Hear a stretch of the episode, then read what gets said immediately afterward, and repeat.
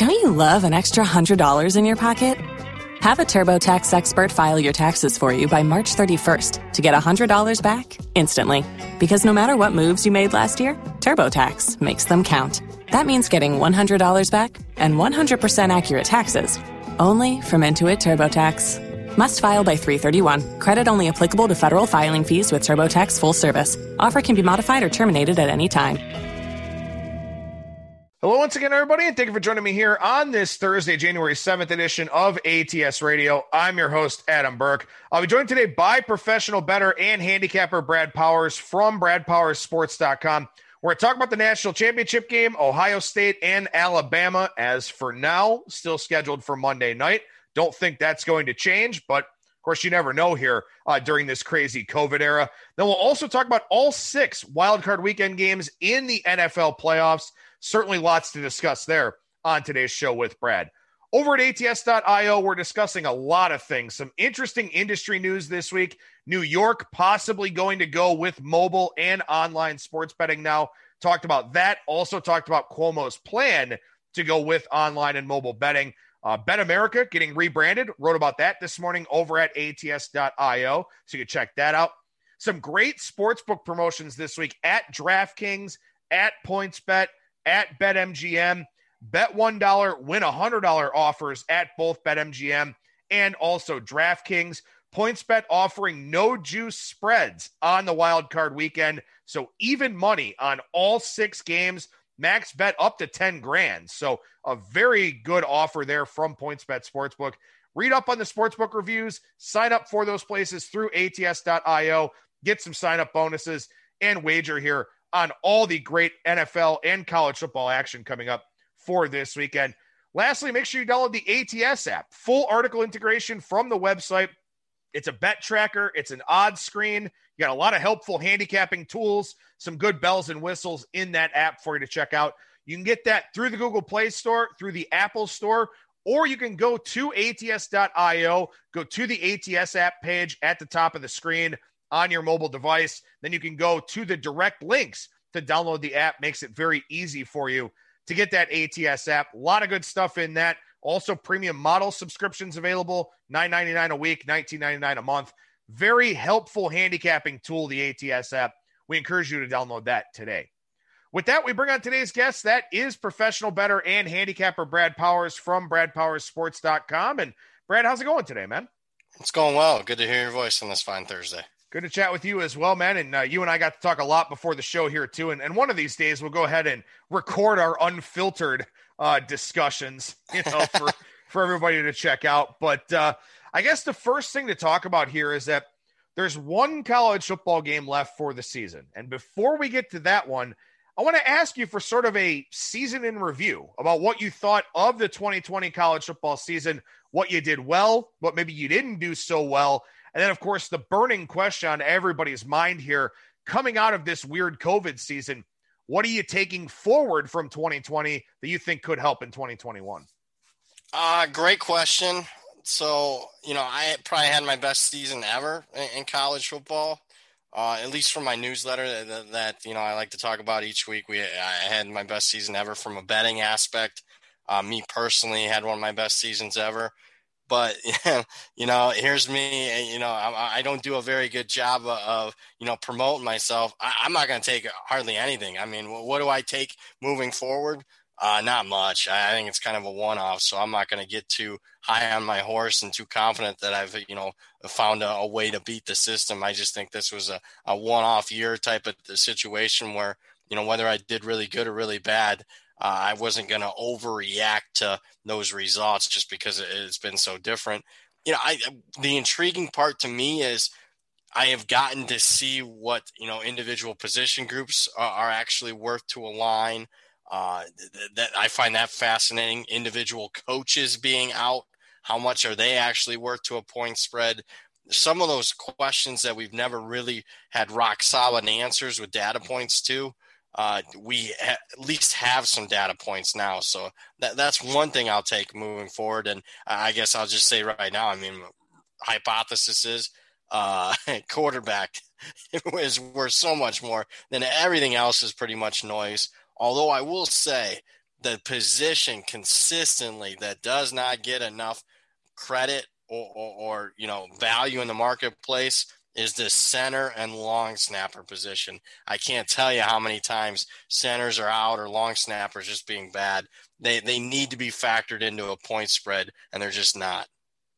No, I think those are all excellent points there. And uh, you know, something else that you did very well is you, you played those Circa World Openers, and, and you did a great job with those. You did a great job getting a lot of line value and a lot of equity out of those as well. And obviously, those aren't things that you can, you know, suggest to clients because I mean, it's one opener at one book with a number that's there generally for minutes, if that long. But that's something I think that you found to be really profitable for you this year. And it's a reaffirmation of the fact that you know you should trust your numbers. And I think for anybody that puts a lot of time and a lot of effort into this, you really want to trust your numbers, trust the work that you're putting in. I know you put in a lot more work than most people do uh, with college football being your primary focus, you know, this being your career and your job. But I think it just sort of speaks to the idea that, you know, if you're going to put in the time, if you're going to put in the effort and do the work, you got to trust what you're doing. And I think that's an important lesson for all of us. Yeah, so I'm glad you brought that up. And I'll say one thing I did do differently this year. I trusted my numbers uh, more than any other year. My my just pure power rating, not even getting into the handicap or anything, just going off my pure power ratings numbers. I had my best year ever for those, and I didn't deviate from those power ratings too much this year, like I've done in the past. I think some of it was you know, for several years, I was doing weekly long form podcasts, not not counting this one, but uh, in other medias, and you know, I was on the radio uh, five days a week during football season, and a lot of times eh, you're looking for the narrative. What's the best story to be told? What handicap can I give that, that makes the most sense, and also, you know, something that that, that the audience can really grasp. I, I didn't have to deal with any of that this year, so I just trusted my numbers. And, you know, somebody asked me, well, you know, what else other than your, what, I, I know what your number says, what else? And, I, you know, I, I, didn't have to come up with some, you know, great foolproof, you know, handicap on, on the type of game. I just, you know, stuck with it, stuck with my gut. My actual, the work that I do put on those uh, ratings uh, finally really paid off this year. Well, and that's something that's a challenge for me specifically is, you know, I'm a content creator first and a handicapper second. And and like you said, you know, you find these talking points. You, you, try to find these things that you can write about, that you can discuss, that you know make for compelling arguments, compelling radio, compelling things to read, all of that. And the fact of the matter is, sometimes none of it means anything. You know, yep. we, we talk about situational spots. We talk about maybe motivation, or you know, we talk about maybe a team playing a really tough physical game, and you know how that will impact them in the next game. And it's all speculatory. You know, it's it's educated guesswork, and it's certainly something that could factor into the handicap, but maybe it's not going to. And with your numbers, there's a higher degree of black and white. And with what you talk about throughout the week, what you talk about in your handicapping process, it's a higher degree of gray and less black and less white. And I think it makes a lot of sense that you know you relied on your numbers in this COVID year where there were going to be a lot of things that would come out that we didn't know if they would impact the handicap or not. We didn't know how much they should actually mean to the betting line. You relied on what was tangible and what was in front of you and what, you know, you put a lot of time, work, effort, emphasis into, as opposed to looking at some of those things that, you know, are more qualitative instead of quantitative.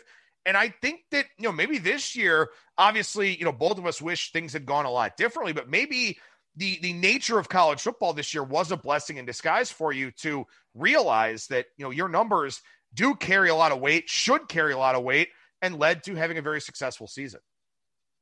Absolutely. I mean, there was just some things that you know I I didn't know the answers. I mean, I can speculate. Uh, but I mean, I, again, I just went back to my ratings. Like I, I don't have a clear cut answer. I can come up with some great, you know, talking point on, on, on radio or a podcast, but you know, to, I fully identified what I didn't know and didn't even try to speculate on that. So I think that kind of helped me this year. Where if I was on national radio or, or doing so much more podcast work, you know, I'd probably put time and effort into a game uh, that that you know really when it came down to it, it didn't offer value. So that that is the the major thing I will take moving forward. And I'll say that my power ratings will be absolute crap next year, but I, I don't I, I don't think that's going to be the case. I'll just put it that way. And and it speaks to a concept that you and I have talked about a lot here on the shows. There is a difference between betting and handicapping. Yep. There simply is. You know, when you talk about trusting your power ratings, playing those openers, playing those early week numbers, that is betting. That is taking a position, playing it, realizing that, you know, my numbers are good here. I'm going to get out in front of the market. I'm going to get some line value. And then as the week goes along and we get information like injury reports, weather, so on and so forth, that's part of the handicapping process. And those are two very, very different processes. And, you know, I think that it's one of those things where for you, somebody who does this for a living, you can be stronger on the betting side. You can afford to put yourself out there a little bit more, have a little bit higher of a risk profile, yep. trusting the betting side of things. When the handicapping side comes into it, that's exactly what I said of educated guesswork, of speculating on, you know, what this coach said, how the team may react, how they play back-to-back road games. You know, we think about it in college basketball terms of playing consecutive games in elevation. How much does that matter to a team? We don't know. You know, it's different from one team to the next. One team may be deeper, one team may be shallower. You know, one team may have played 80 possessions in elevation the first game. They're going to play 65 possessions in elevation the second game. How much of an impact does that actually have? That all falls under the umbrella of handicapping. And those are two very different disciplines. The goal is the same to win money both ways, but those are two different disciplines. And I think it's a, an important line in the sand to draw for our listeners here as we start thinking about the next season. Yeah, so I couldn't have really said it better myself, and, and I'll, but I will say this: I mean, betting. I mean, I, I, I don't have like this set number. Like on, on a Sunday when I'm betting Circa openers, you know, one week I might make a dozen bets. Uh, you know, some weeks I'm making 25 bets. But I also am a guy that you know has a service can, can I expect you know my clients to bet 25 and, I get the numbers are going to move and whatnot and, and, you know some of the games I'm not going to offer but let's just say it cut to am I going to offer 15 bets on a weekly basis on a Sunday night, Monday morning when the lines start, you know, getting more readily available. No. So, so what happens during the course of the week? That's where the handicapping co- comes in. When you're trying to cut down to a reasonable number for your clients to bet, you're kind of looking for that perfect handicap. Okay. You know, maybe my ratings say this, but on top of it, I have this and this and this in my favor. And, you know, usually when I'm handicapping and, I cut it down to a five or six picks, which I think is t- technically what a lot of people are going to bet. They're not going to make 15 or 20 bets on college and turn around and make seven, eight, nine, 10 bets in the NFL the next day. Uh, that that's where I think some of it comes. My issue comes where I've had issues in the past. So that's where it, they kind of arise. I'm looking for these perfect handicaps, and a lot of times they just don't exist. Well, and it's like anything else. You know, like I, I love beer. I love bourbon. I love country music. I love food. There are a lot of things that I really enjoy. And when I have an opinion about something, I'm going to try to justify it. I'm going to sit there in my mind thinking that I'm right or even knowing that I'm right.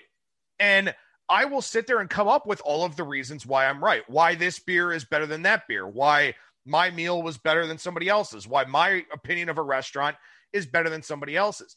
This is just what we do as human beings. We want to be right. Nobody wants to be wrong. There's no joy taken out of being wrong. So we find this narrative, we find this argument, we find all of these justifications to prove why we're right. The handicapping process is the exact same thing. You lock in on something, you get this certain level of tunnel vision, and then what you do is you sit there and you take that side, whether it's you know favorite or underdog, over or under, whatever, and you formulate this argument. And what happens is a lot of times you're not looking at the other side, why you could yeah. be wrong, because nobody wants to sit there and think, I'm wrong. And, and you know, it, it factors into everything that you talk about with people. So that handicapping process a lot of times does become writing the best explanation for a play to justify it as much as possible. So that way, if it doesn't win for whatever reason, you sit there and say, well, you know what? I gave a compelling case. I talked about every yeah. reason why I think this is going to win, but you're not talking about any reason why it could lose because you know you're, you're trying to sell something to yourself, to other people, and it's a, a position that you do like. So that's where the betting part comes into play of it's black and white. I'm taking this because my number says this. You don't have to create that argument. That argument is created for you in the data that you have. So, again, it's one of those things to me where just something for everybody to keep in mind as they go through that handicapping process. You know, take a minute and think to yourself, could I be missing something here? Is there an angle that maybe I'm not fully looking at? And, you know, I, I think that a two sided handicap makes sense. And I've heard people tell me before, why would you try to come up with an argument against something that you believe in? And to me, I think it's just to get the full picture of, yeah. you know, why you like that game or why you don't like that game. And you know, then you sort of weigh what matters to you the most. Yeah, and you know, especially if you're doing it later in the week, uh, I mean, there's there is a reason the line is where it's at for the most part. I mean, you are especially if it's late week betting, you it's you against uh, the market, you against the world, sharp bettors, uh, uh, and whatnot, services, syndicates, even the public's going to have a factor. And, for you to come up with this perfect handicap on why you're right and the market's wrong, I mean, uh, I mean, maybe maybe you can win that way, and a lot of people do, but uh, just know fully well if you're if it was all pro in one one direction, one side, then the line would move. And if it hasn't moved, I mean, th- there are going to be two sides to that uh, story, that handicap. Yeah, it's just again, I think it's it's really important to sort of reflect and, and think about these things. And you know, it's something that we can talk about after the NFL playoffs are over as well, where you know that's a, a very different kind of market where it's a you know extremely efficient market. A lot of it played more on liking numbers as opposed to sort of liking teams and matchups and situations and stuff like that in college football. But I think it is really important for everyone to sit there and, you know, kind of think about that difference between betting and handicapping, that idea of justifying something in your mind to yourself, where maybe you are kind of missing something on the other side of the handicap because you just get so locked in on liking something. It, it's the reason why you get these people that say, oh, that can't lose. Yep. Sure, it can. Of course it can. you know, like my opinion could be wrong on something. I I don't I like to think that I'm right all the time. I'm clearly not. Ask my wife. But you know, it's one of those things where you know we lock in on so much of this stuff that you wind up missing some things sometimes. And that's why, you know, 55% is considered to be, you know, 55, 56% would be the gold standard in this business because you are going to be wrong. It's just a matter of mitigating and limiting the amount of times that you are wrong. And so hopefully everyone's been able to do that here throughout this college football season from our show. Uh, you know, if you've been a long-time listener, hopefully we've helped you out with a lot of those different things. But Brad, as we do a highlight video here for the national championship game, Ohio State and Alabama, talking through our thoughts. Still a lot of time left before this game. The COVID concerns that have been rumored to be at Ohio State still a factor. The health of Justin Fields, we know nothing about. We'll see if that picture gets any clearer as we get closer to kickoff. But professional bettor and handicapper Brad Powers from BradPowersSports.com joins me here. And Brad, Alabama minus eight, 75 the total for this one. What are your thoughts as of now here as we're talking early Thursday afternoon?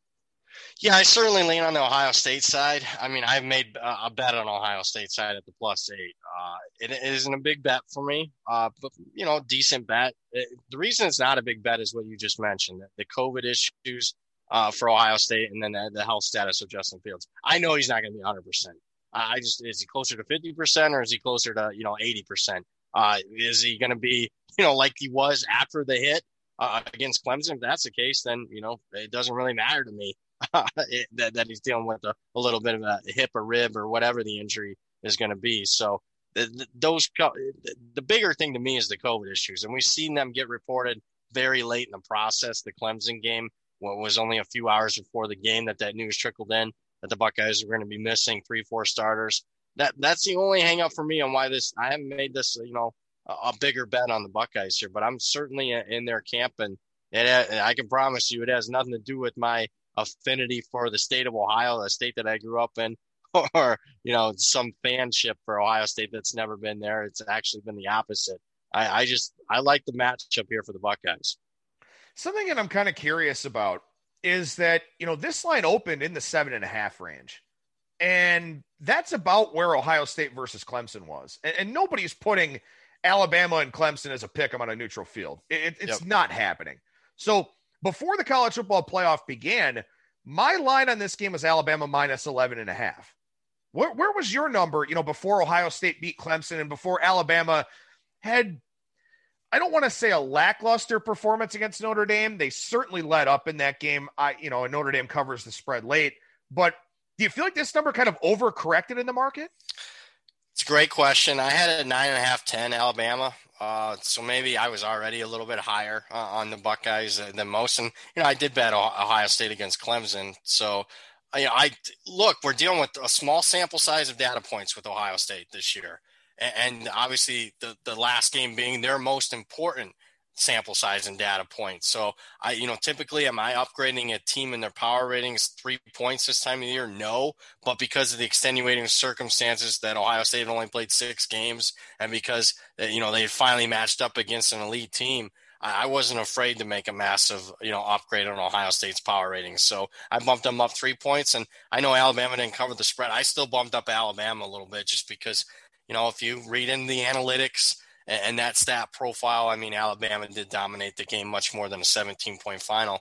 So, I mean, right now, pure power rating, uh, and again, this, this speaks kind of more towards you know why it's only a, you know a decent bet on Ohio State is you know pure power rating for me on this game right now is uh, Alabama seven uh, seven point three. No, I guess the second question here about this one is you know I mean for Ohio State too. Look, this is a much different team with Trey Sermon at running back. Yep. This is a much different team having Chris Olave back. And of course, we saw that with Ohio State's ability to stretch the field, uh, especially when they got to midfield. That's when they took a lot of their deep shots on that Clemson defense and had great success with doing that. With Alabama here, you know, you, you sort of look at this Ohio State game and you look at Alabama's profile, and, you know, a team like Florida moved it on them, you know? So, how much yeah, does that factor in here? Where Ohio State is a dynamic offense. And I know people want to hold Ohio State's profile against them because the Big Ten was, you know, down and, and such a bad conference, really pretty much across the board. How much does it factor in here that, you know, the teams that Alabama has played that have offensive potential really did move the football on them like an Ole Miss or like a Florida? Yeah, that's that certainly plays a part. I mean, the fact that we've seen teams do have success against Alabama – I mean, great success, just not success. I'm talking about, you know, in any other year, any other time period.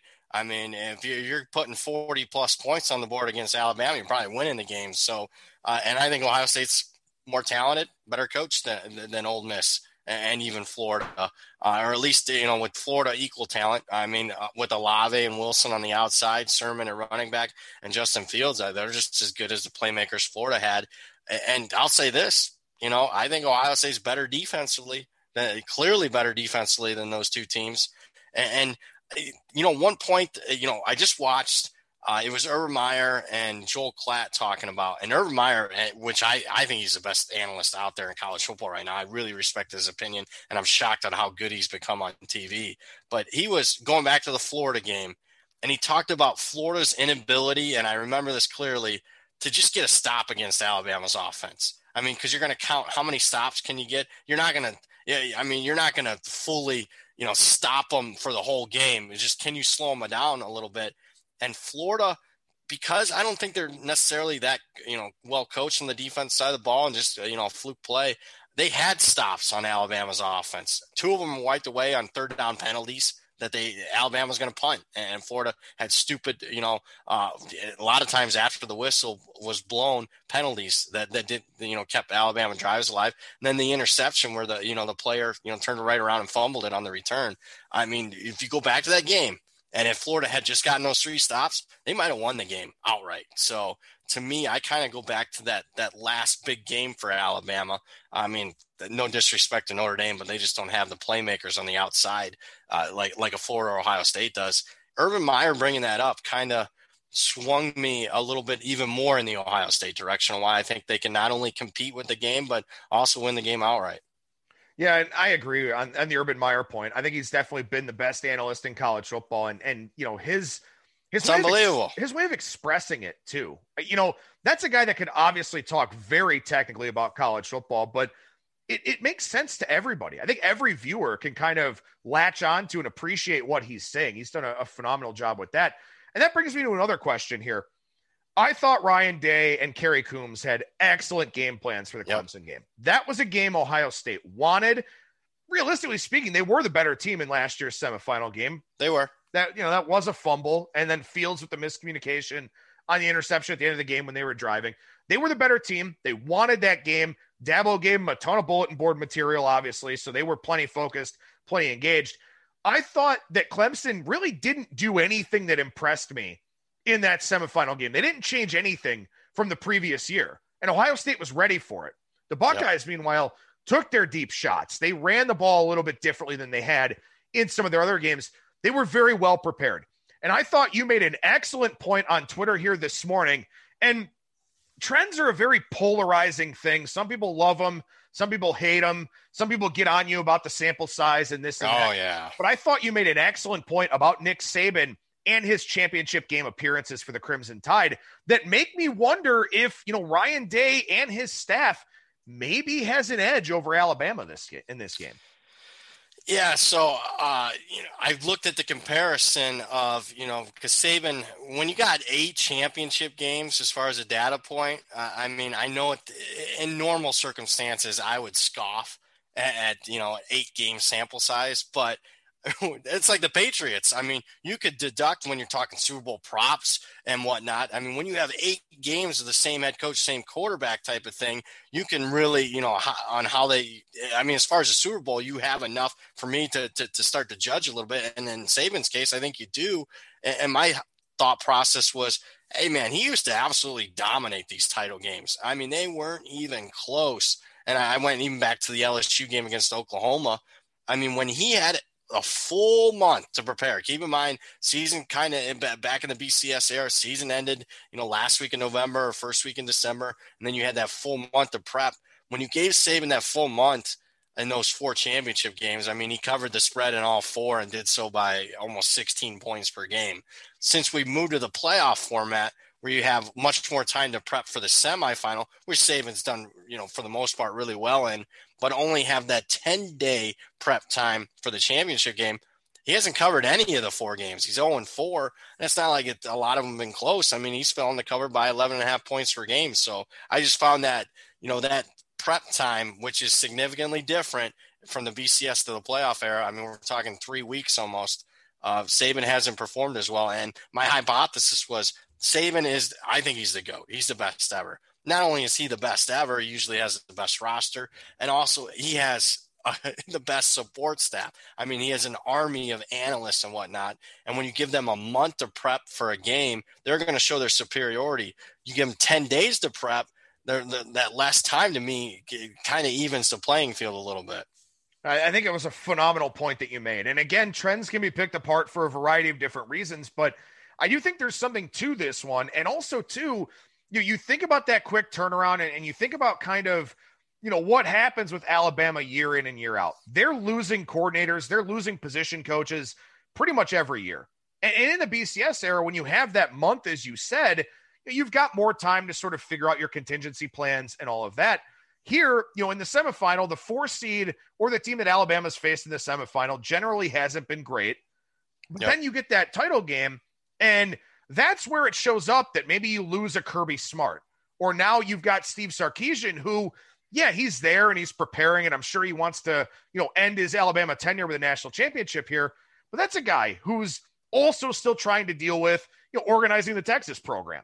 Yep. So those are things that I think also hurt Alabama, you know, with this quicker turnaround where, you know, their coaches and their position coaches are so highly sought after that, you know, it is a factor. It does sort of take your thought process away a little bit uh, from that big game that's in front of you. I guess the last thing to ask you about here, and then we'll close up this highlight video and we'll keep talking a little bit more about this game uh, off screen. And, you know, people can hear that with the full editions of the ATS radio podcast. The total of 75, massive total here, huge total yep. for college football playoff game. But I, I mean, I, I don't think I want to bet the under in this game. Where are you at on the total? I hear you. Uh, Circa opened up 77. There was some early no, early money on the over, and it went up to 78. I bit off a little bit of uh, a piece on the under. Just historically speaking, it's so high. If you told me even 10 years ago, you got a Big Ten team playing an SEC team in a championship game, your total is basically similar to Texas Tech and Baylor. I mean, I'm just, you know, historically speaking, I lean under on that one. But the more I think about it, though, Adam, I just, I, I, I, I, I wouldn't bet it now. If I had, if hindsight's always 2020, but I wouldn't make that same bet now. I just, you know, college football has changed dramatically. It's one on the outside uh, a lot, and there's so many playmakers here. Uh, I, I, I think as far as a total, my favorite actually would probably be Ohio State's team total. I've seen it like 33, 33 and a half. I kind of want to go over Ohio State's team total. Yeah, I mean, I, I can't argue with that. You know, Alabama, like we talked about, teams have moved it on them, and Ohio yep. State certainly has the personnel to do that, assuming Fields is healthy and assuming, of course, uh, that the COVID outbreak doesn't take away any of their, you know, key skill position personnel. But, you know, we'll probably have to wait until Monday uh, to see what that all looks like. So, comprehensive breakdown here of the side and total for the national championship game. I'm host Adam Burke, professional bettor and handicapper Brad Powers joining me. Make sure you check out all of our content on our ATS YouTube page and subscribe to the full editions of ATS Radio, which you can hear on Spreaker, Stitcher, Spotify, iTunes, iHeartRadio, Google Podcasts, SoundCloud, wherever you stream and download your podcast content. All right, so we don't have lines for this, and it's part of the reason why I didn't want to continue the feature video talking about this, but we talked about it a little bit on Monday with Kyle Hunter. We'll talk about it a little bit here with you now, Brad. Is that we don't have numbers out. We don't have a whole lot of game props or player props or anything like that. My guess is they'll probably start popping shortly after the show, as as is often the case. But if not, they'll come out Friday, Saturday, a lot on Sunday, maybe some on game day Monday. A good way to attack this game because this is a sharp side in total. It should be the sharpest of the year with all of the money that comes in, with the focal points being these two teams in Ohio State and Alabama as these prop numbers come out, are there any things that you're, you know, kind of looking to play, kind of hoping to play for this game? Yeah, I'll start with Ohio State quarterback Justin Fields, uh, who, you know, isn't the most mobile guy, but certainly is featured in the run game. Typically, I would say, you know, because it's a national championship game, because it's the final game of the season, you'd expect Ohio State to run Justin Fields more in a game like this, where, you know, if he's playing a regular season game against Rutgers, why even run the quarterback? I'm actually going to take the opposite take. I'm going to go under. I don't think you want to run Justin Fields that much because of the injury. And all it's going to take maybe is one shot and he's out of the game. I think you protect him, at least in the quarterback run game. And, and let's face it, your run game has been good enough without Justin Fields the last couple of weeks against Clemson and Northwestern. You know, average per game for him is right around the mid 40s this season if anything comes in that price range, I want to go under his rushing total. Justin Fields, quarterback for the Buckeyes. Yeah, I like that one. I, I, think that's one that makes a lot of a lot of sense. Excuse me, and and it's one that kind of concerns me a little bit in terms of one of the props that I was thinking of uh, as a Monday. So looking at Fields under completions, and I'm, I'm guessing this number comes out somewhere in the low 20s, maybe 20 and a half, 21 and a half, something like that. I don't think this is really a volume based attack for Ohio State in the passing game. I think they'll do exactly what they tried to do against Clemson take some deep shots, attempt to stretch the field, win one on ones with Wilson and with Olave. And, you know, maybe you get some tight ends in, in the red zone and all that. But I don't really see Fields slinging this thing around a whole lot, uh, in part because, you know, you do want to protect him with pass pro and, you know, hope that the offensive line yeah. plays well and keeps him, you know, upright and clean. But I also think, again, the emergence of Trey Sermon and what they've been able to do with him has been a significant factor here. So I was kind of thinking Fields under, you know, if it's in that 21 and a half range for completions, I kind of like that. But what you said about not wanting to run him at all, you know, that sort of makes me feel like he has to become a pocket passer. So maybe backs me off a little bit about that, but we'll see what that line looks like and what the VIG looks like in that one.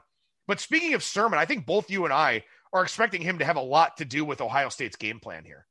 Yeah, oh, certainly, and uh, and it's going to be really interesting to see where they price his number. I mean, a guy that was basically a, non-factor at, at, the start of the season, or I wouldn't say non-factor, but you know, he was like a, a 55, 60 rushing yard per game uh, performer the first four or five games. To all of a sudden, you know, against Northwestern, he sets the record for Ohio State with 331 yards and backs it up with 193 uh, against Clemson, and you just look at his carries and his usage is up almost three x. I'm I'm anxious to see where they they price his uh, his rushing total at? Are they gonna you know use full season average and slightly lean towards what's happened the last two games, or are they gonna price him like he's their feature back, uh, even though he's playing an Alabama defense?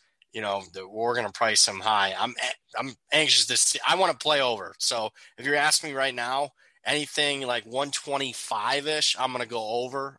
And again, it sucks that we don't have any reference points. I could be way off. Maybe they put out his number like 160, 175. I mean, I'm not going to be anxious to bet it there, but I guess my buy low, my price point that I'm going to go over is like in the 125 range. I want to bet over rushing yards for Sermon. Now, as we look at the Alabama side of things, I mean, you know, we saw Michael Penix just completely shred the Ohio State defense in the Indiana game. But Trevor Lawrence, you know, he didn't really find a, a, ton to work with. I mean, they picked on Shaun Wade quite a bit, and we'll talk about that in a minute. But, you know, Trevor Lawrence just didn't find a whole lot of easy throws. The ones he did have, he kind of overshot his, you know, target a little bit. He had a tight end down the middle of the field. He missed. He missed some other throws down the sidelines, all that. I thought that was a major mistake from Clemson in that game. You attack Ohio State in the middle of the field. You don't attack Ohio State on the sidelines because I think their linebacker play is, I think those guys are fine in the Big Ten. I don't think when you face teams like this, those guys have a whole lot of success. So to me, I think Alabama should attack the middle of the field quite a bit.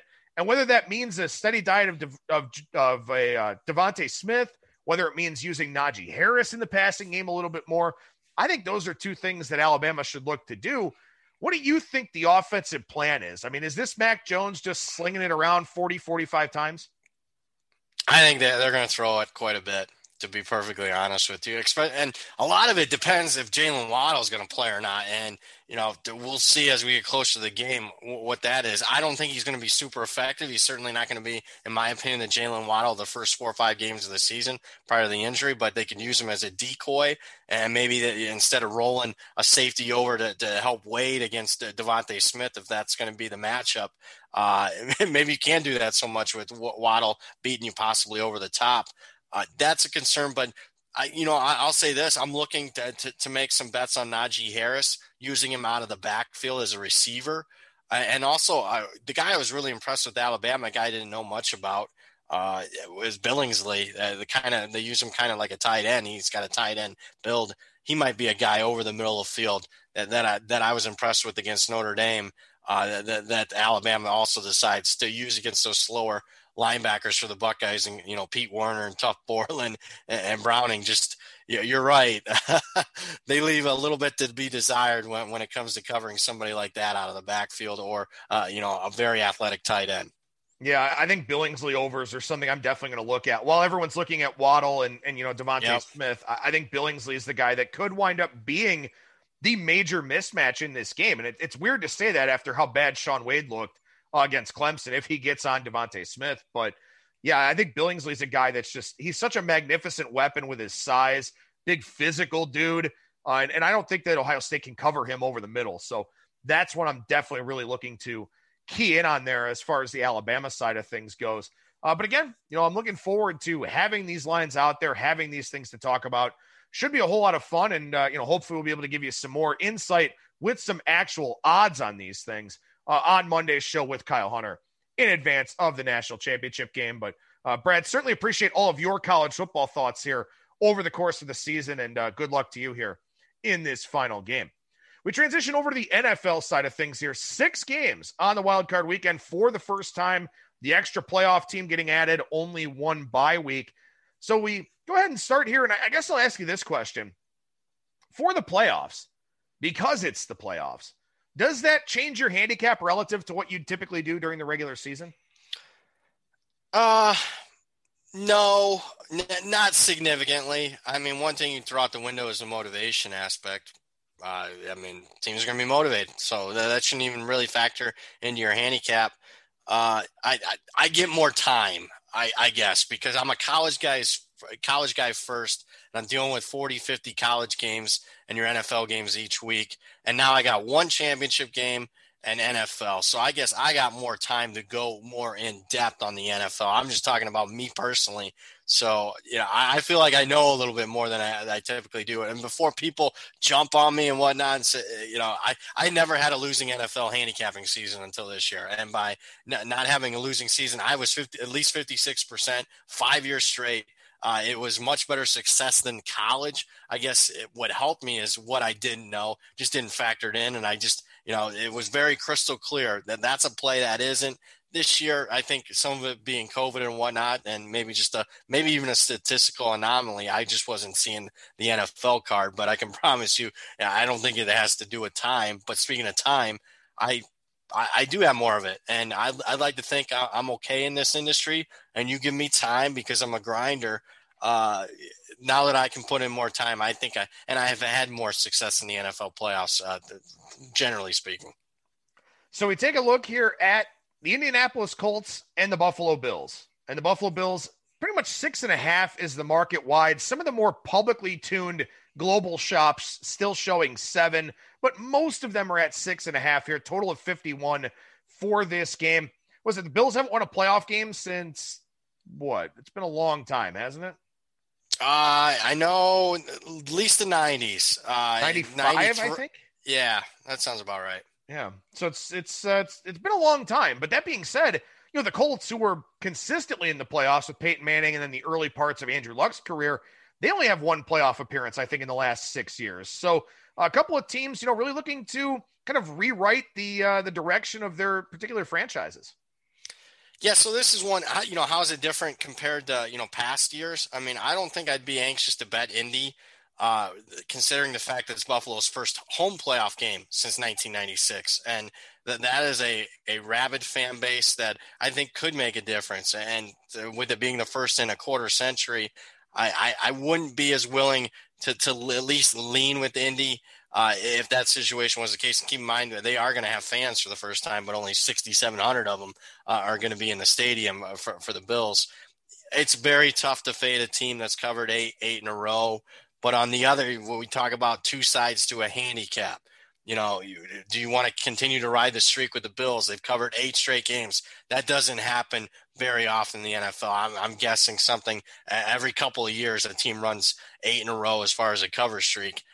When, but at some point it starts to become you're paying a premium on that team, and I think that might be a little bit of the case here. And keep in mind, I know the Colts played a very weak schedule, but this is their only second underdog role the entire season.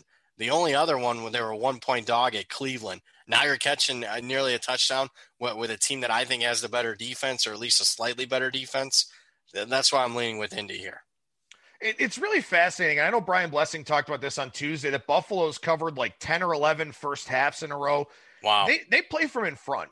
And that is something that worries me a little bit here about Indianapolis because I think Indy needs that balance. They need to be able to run the football. They need to not put it all on Rivers' shoulders. I mean, we know that Philip Rivers in close games has been kind of a difficult thing to put money on. So I think Indianapolis, you know, they need to not have this first half get away from them. Whether or not that's the case, remains to be seen. I think Buffalo, with a healthy defense now, with Matt Milano back, with Trey Edmunds healthy, with you know Tre'Davious White getting a blow last week, not playing the game. I think Buffalo's defense at full strength is is a pretty solid unit. Yep. I agree with you that I think there's some premium being paid here on Buffalo. I think that is definitely a fair point to make. If this game is played probably three weeks ago, it's Buffalo four and a half, four, yep. something like that, probably. So I do think there is a premium in this game. However, that being said, and I've talked about this a lot in terms of teams that have had the bye week, I'd rather play on a team playing really well coming into the playoffs than a team coming into the playoffs like the way Indianapolis has played. They've won games to get there, but you know, that's a one possession game against Jacksonville in the third quarter last week. Two one score wins over Houston, a game they probably should have lost with that fumble inside the five. You know, they blew out the Raiders in the second half. The Raiders have a bunch of problems and then they blew that lead to Pittsburgh. Buffalo, like you said, eight straight covers, learned something from that Arizona game. They're playing at a very high level. And yep. when you get to the playoffs and you're playing against other teams in the NFL that are on your level or close to it, I'd rather have the team playing well. And I'll talk about that again with the first game on Sunday between Baltimore and Tennessee.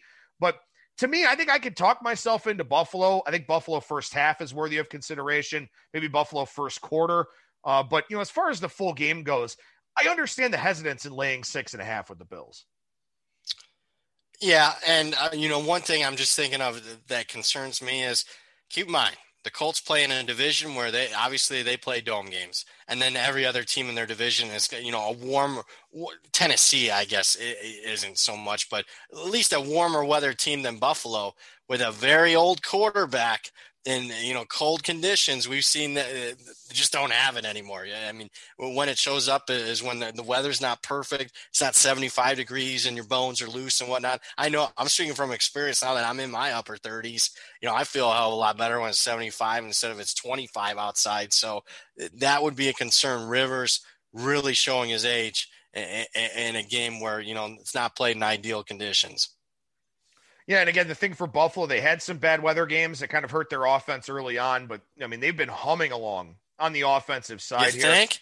Allen's been healthy. You know, Allen wasn't healthy for the two games that they lost early in the year, losing on the Hail Mary. You know, I just think I think Buffalo's body of work, you know, does breed a certain level of confidence. But again, six and a half. It's one of those things where I know I'm paying a premium and I have to decide if I want to do it. And you know, absolutely. Couldn't that remains to be seen here uh, for that early Saturday game. The Rams in Seattle, and I need to correct something here at the top talking about this game. I've screwed up multiple times this week, and things I've written and things I've read. Uh, I was looking at a source, and maybe I read it wrong or something like that. Seattle and the Rams, Seattle closed one and a half a few weeks back when these two teams played in week 16. It was not three and a half. My apologies for that. Something I should have, you know, double checked, triple checked. So mea culpa for that one. But this line here that was four and a half, now down to three and a half. You and I were having a discussion before the show here. Is this indicative of some positive thoughts with regards to Jared Goff? Or is this a case where people are looking at John Wolford and the performance that he had last week and saying, you know what, this difference just isn't really worth a three point adjustment? I think that there is some truth to that. Uh, I find it very intriguing that the line isn't more. Not that I'm saying that that you know the values on Seattle here, because I'll be perfectly frank, I'm not a big you know Jared Goff fan. I think he's a below average quarterback. I just I think this line right here, the fact that these two teams just played two weeks ago in the same venue with a lot to play for in that game, and Seattle was laying one and a half, and now it's a playoff game, max motivation three and a half with a backup quarterback. That should, and it's not like John Wolford is a known commodity as far as a backup. I think coming in the season, people would say he's a well below average backup, if not one of the worst in the league, just because we didn't know. That shows you that Jared Goff ain't worth much. And uh, I'll be honest with you, I sounds about right to me. I don't think he's worth that much. Well, and I think here too, you know, something that's interesting about this game is that I mean, this Rams defense, I don't know if it's gotten enough run, gotten enough press of how good this defense is. Yep. Last week they were missing Michael Brockers. Should get him back off the COVID list here for this week. This is an excellent defense. And Seattle's defense, you know, they've held, I think it's the last six, seven, eight opponents, something like that, to 23 or fewer points in every game. I mean, this defense has done a complete 180 from what we saw earlier in the year with Jamal Adams healthy, with Carlos Dunlap coming over from the Bengals they've played really well defensively. So you sort of look at this and, and you kind of start thinking to yourself, like, I know NFL unders are very hard to play, but I mean, and 42 and a half is a very low number, but yep. Mean, I'm not expecting a lot of points here. Yeah, under is the, my preference as far as where I'm going to bet the game. That's what I have bet. Uh, you'd hope to get 43 is kind of a key number. Uh, so maybe the, there's hope that then maybe it can get back in that range. But I mean, Seattle games prior to last week, seven straight unders. And if you paid attention to that game, that was a bad beat if you bet the under. 34 fourth quarter points in that one. I think there was only like you know like 15 heading into it. So that was a bad beat. Should be eight straight unders for Seattle games and I mean the Rams were the you know one of the lower scoring teams in the entire NFL, 12 and 4 to the under this year and now you got you know questions at the quarterback position. The, the, the two teams' previous meetings this year, neither one top forty points. Yeah, unders. I think unders is the way to go here. And one other thing, and, and again, maybe this has something to do with you know where this line is kind of sitting and all of that. But you know, when you look at what happened with Russell Wilson over the second half of the year, Russell Wilson, he had a 28 to 8 touchdown interception ratio in the first eight games, 9.23 adjusted net yards per pass attempt. In the last eight games, 12 to 5 touchdown interception ratio, 6.46 adjusted net yards per pass attempt. So a lot less explosive for this passing attack, a lot fewer touchdown passes, more interception, well, fewer interceptions in that range, but fewer deep shots as well. This Seattle offense in the middle of the year kind of did an about face where they started running the football more. Yep. Wilson wasn't as explosive. You kind of worry about that here for Seattle and wonder if they can flip that switch and get back to being that really potent passing attack.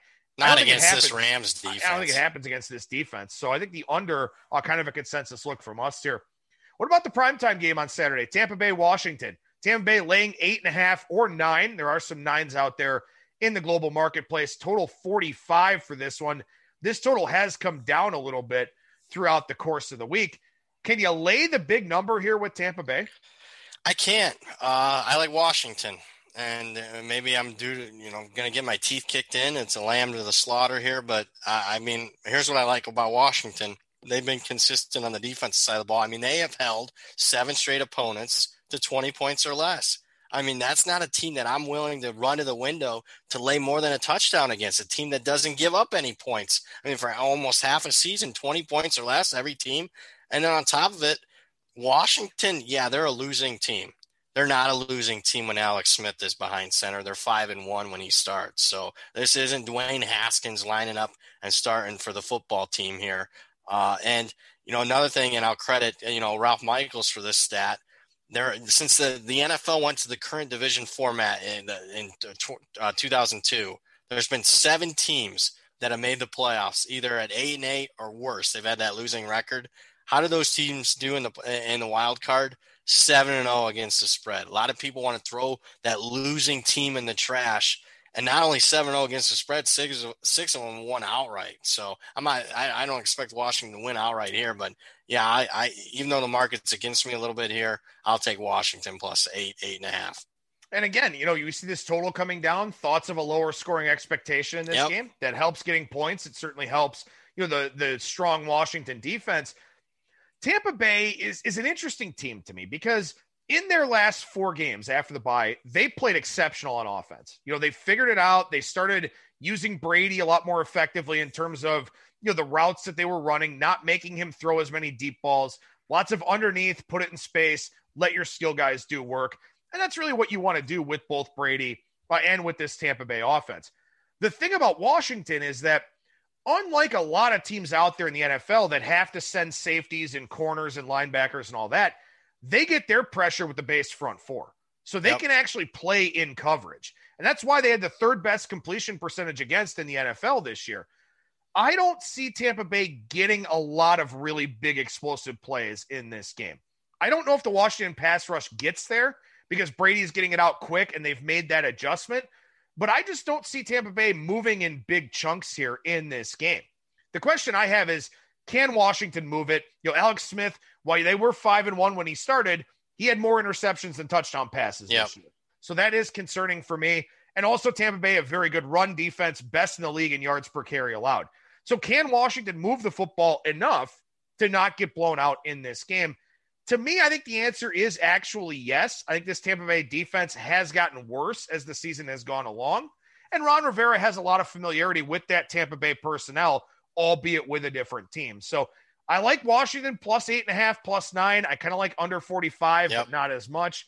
Uh, but I do think Washington will be more competitive in this game than people realize. Yeah, so a couple things. Historically speaking, how do you beat Tom Brady? You get pressure, and it's in the interior front of the defense a lot of times. I mean, you go back to those Giants games. You know, the defensive line for those Giants and those two Super Bowls pretty much were the MVPs, in my opinion, of those Super Bowls. Getting it. you know pressure on Brady, who's not very mobile. I think Washington's capable of that. Also, I think there's too much being made about Tampa Bay's improvements on, on the offense side of the ball. I mean, in the last two games, it came against interim coaches. I mean, Detroit and Atlanta. You look at the other two games coming off the bye. The Minnesota game was a little bit deceiving because Minnesota missed what four field goals in the game. that helped them win and cover that one. And the Atlanta game, they had to fight, claw, and scratch and do what typically most teams do against Atlanta, rally from a huge deficit. So it's not like I was overwhelmed in, in that game. So I, I, just think after the two blowout wins the last two weeks, people are, are really, I think, giving too much credit to Tampa Bay. All of a sudden, is this really high powered offense. Well, and, and the last point I'll make here on this game to speak to, you know, we talked about earlier in the show how trends are pretty polarizing and, and, you know, people will criticize them and criticize the sample size and all of that. Yeah, it's a trend that goes back to 2004 about, you know, teams that were 500 or worse getting into the playoffs and how they do against the spread. And yeah, it's a small number of games in that span, but that's one to me where it just speaks to, as you said, nobody wants to play that team. That line yeah. gets inflated you know that line already starts high to begin with because you know nobody thinks anything of that team. And usually the first wild card winds up with a really good record and usually a pretty good statistical profile. That's one where again i think that's something where the line gets inflated. And that's something that i think has relevance over a larger sample size because we still see this. We still see lines inflated based on perception or you know just based on simple market activity where nobody wants to bet Washington against Tom Brady and what the Buccaneers have done over the last several weeks. I think this line could continue to go up, quite frankly, to the point where it's nine market wide, maybe nine and a half on Washington. And like you, I think they are competitive in this game. So I think it's a trend that, you know, while it is over a large sample size or over a large number of years in a small sample size, still has relevance because it's just a market philosophy thing, not anything about, you know, the teams involved. Two things. I think you know the public can have more say in the NFL more and more because the the public's betting more and more as far as the NFL goes, uh, and just uh, generally speaking, the, the, public is so they can have a say as far as the market, and obviously they're going to want to play the favorite. And also I wouldn't be surprised it goes to nine. Teaser protection. People are playing teasers left and right, and, and I mean even sharp guys are going to want to tease you know Tampa Bay down through key numbers of seven and three here. And why wouldn't you at least try to move it to nine to avoid and, and protect yourself from that those all those six point teasers on Tampa Bay? So I mean, if I'm a bookmaker, I I wouldn't be afraid to do it, depending on what my you know risk tolerance was. No, that's an excellent point. Very good point, especially as we get closer to this game here and a lot more public money starts yep. flowing into the market. We go to Sunday and Baltimore and Tennessee. And for those that listen to the show regularly, you know I have a little side bet here with Brian Blessing. I've got Baltimore minus three and a half. He's got Tennessee plus three and a half. And this is what I talked about earlier with Indianapolis and Buffalo. People want to point to what Tennessee did to Baltimore last year. Tennessee was the hottest team on the planet when they went into the playoffs last year. Baltimore off of a bye. If I remember correctly, they didn't play anybody in week 17 either. So they basically had two full weeks off, then trying to get back into rhythm, play this hot Tennessee team. A Tennessee team, they outgained by 230 yards, but Baltimore was essentially minus seven in turnovers. They had three turnovers, 0 for 4 on fourth down. That's how you, a game gets away from you. Baltimore's playing at a much higher level coming into these playoffs. They've had to play everybody in order to get their playoff spot. And this Tennessee defense, I know Tennessee can score, but defensively, they're a train wreck. I still like Baltimore here, even at three with extra juice or three and a half. I don't. Uh, I'm kind of on the. I think Baltimore wins, uh, especially at three and a half. I'll take Tennessee. Uh, and, and, to me, if they were to get revenge, wouldn't have been the home game earlier this year. Uh, I mean, that would have been the circle of wagons. Hey, this team beat us, shouldn't have in the playoffs the year before, and yet Tennessee went on the road, won in overtime against Baltimore. Uh, and this is another case where you know, hot team, kind kind of like Buffalo, and I think you're paying a little bit of a premium on a Baltimore team that's covered six games uh, in a row. But then I look at you know who they've beaten down the stretch here, at least in their five game straight up winning streak. I mean, the only winning team is a road game against Cleveland, which obviously you know fully well could have went er, either way. I mean, I'm just I guess I'm not overly impressed with dominant wins over Dallas and Jacksonville and the Giants and Cincinnati. Kudos for them, you know, exceeding expectations, even laying big numbers. I just think, you know, it's a step up in class as far as competition here. And I'm going to lean with, with, with, Tennessee that I think I really respect Vrabel, and I think he has a you know probably a solid game plan to defend Lamar Jackson. All right. Well, difference of opinion here on this one again for me. So uh, I, I, think I'll stick with one side bet on the game. I know you you owe me a few dinners anyway. So you know when I come yeah, out, I don't know if it's a dinner bet. Uh, you know, I think I'd rather the dinner bet. I was looking a little bit more on Buffalo Indy. I'll say this, man. I think you are paying a big premium on Buffalo, especially just a few weeks ago. Buffalo was laying two against Pittsburgh. I bet Buffalo in that game liked them. Keep in mind, Indianapolis, like the week after that, was laying a point at Pittsburgh. So Buffalo minus two at home against Pittsburgh. Indy was thought to be better than the Steelers the very next week when they were laying a point on the road. And now you're telling me this line is, you know, near a touchdown. If you want a dinner bet, I'll take the Colts uh, instead of this, you know, the Titans Ravens matchup. I think there's a little too much variance in that game between the Colts and the Bills. I'm gonna put my tail and my legs in that one. but I, but I, I, all right, fine. I'll say this though. Yeah. Can anybody in the AFC beat Kansas City other than Buffalo? No, I, I think Buffalo. I'll, I'll, say right now. I mean, Buffalo's I think the second best team in the AFC by far. Buffalo's playing the best football of anybody in the NFL right now. Yes. Uh, you know, I have a little bit of. I'm a little gun shy to pick Buffalo over Kansas City because I go back to that when Kansas City wanted to play in that Buffalo game. Uh, if you remember the back to the regular season, I think they outgained Buffalo by like 250 yards on the road in that one. That that that concerns me a little bit, but there's no question Buffalo is second best team in the AFC. Josh Allen was hurt for that first game, though. That was wasn't that right after he got hurt in the Oakland or the Las Vegas? Oh game? yeah, you're right. No, so, you're right. I forgot you know, about that. So I whatever, that's fine. I, I, just know that next time I go out to Vegas, I'm getting food off of Blessing. I'm getting food off of you. I'm not going to have to pay for anything. So it'd be perfect. there. You go.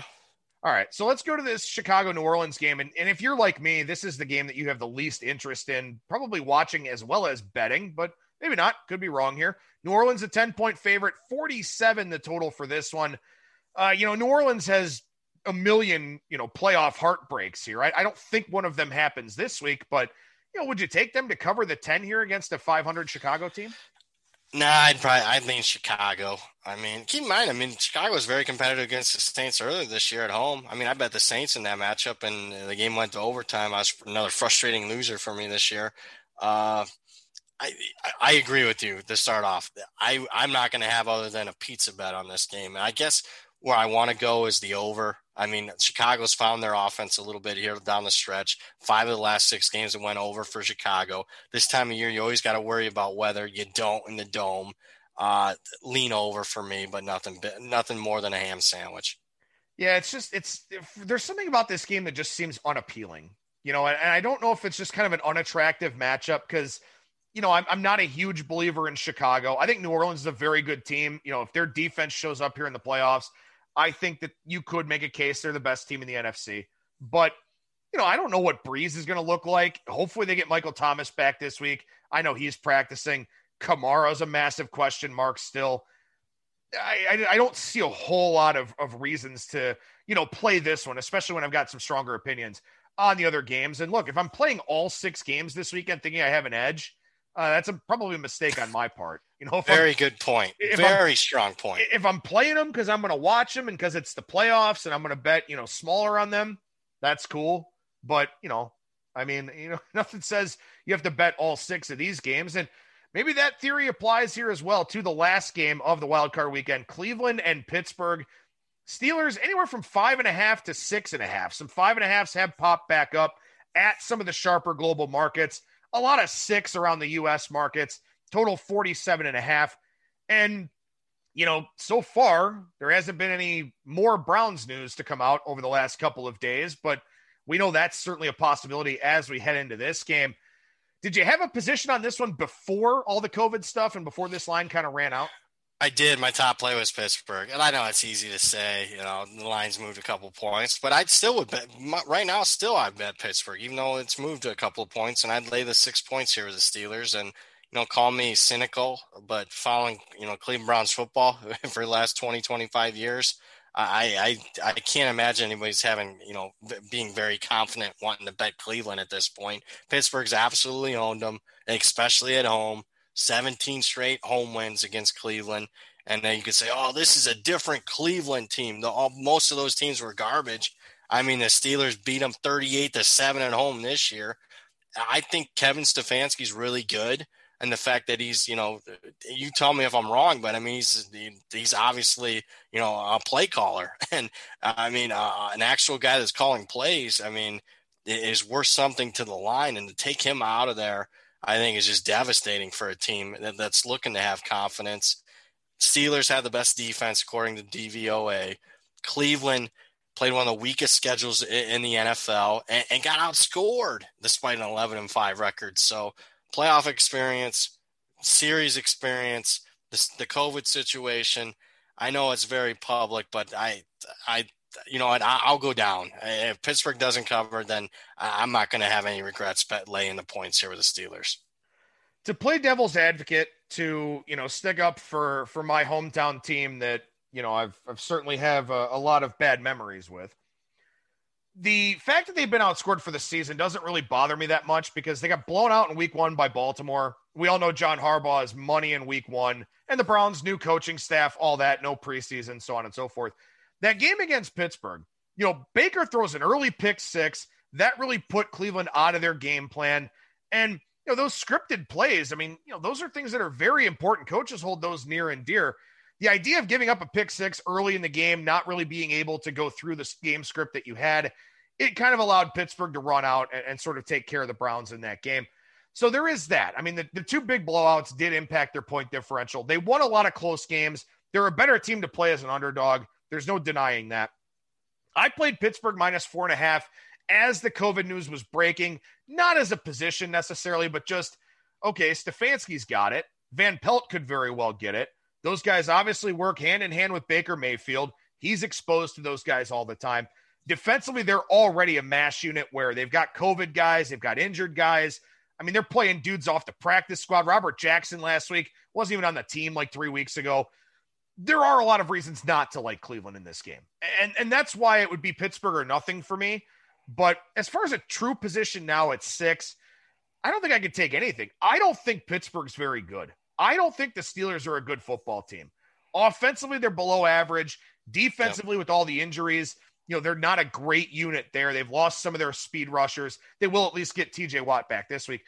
I just don't think Pittsburgh is that good of a team. And frankly, I will fade them next week. I don't care who they play. Yeah. And I just, I think that they're one and done if they beat the Browns here. I, I think that's probably the strongest thing is I hope Pittsburgh wins big if they're going to win this game so that it's easier for me to go against them next week. Probably would play Baltimore, or not Baltimore, but play uh, Buffalo on the road. So yeah, I, I, bet Buffalo there. I totally agree with that. And look, there wasn't a lot to like about the Steelers down the stretch last six games.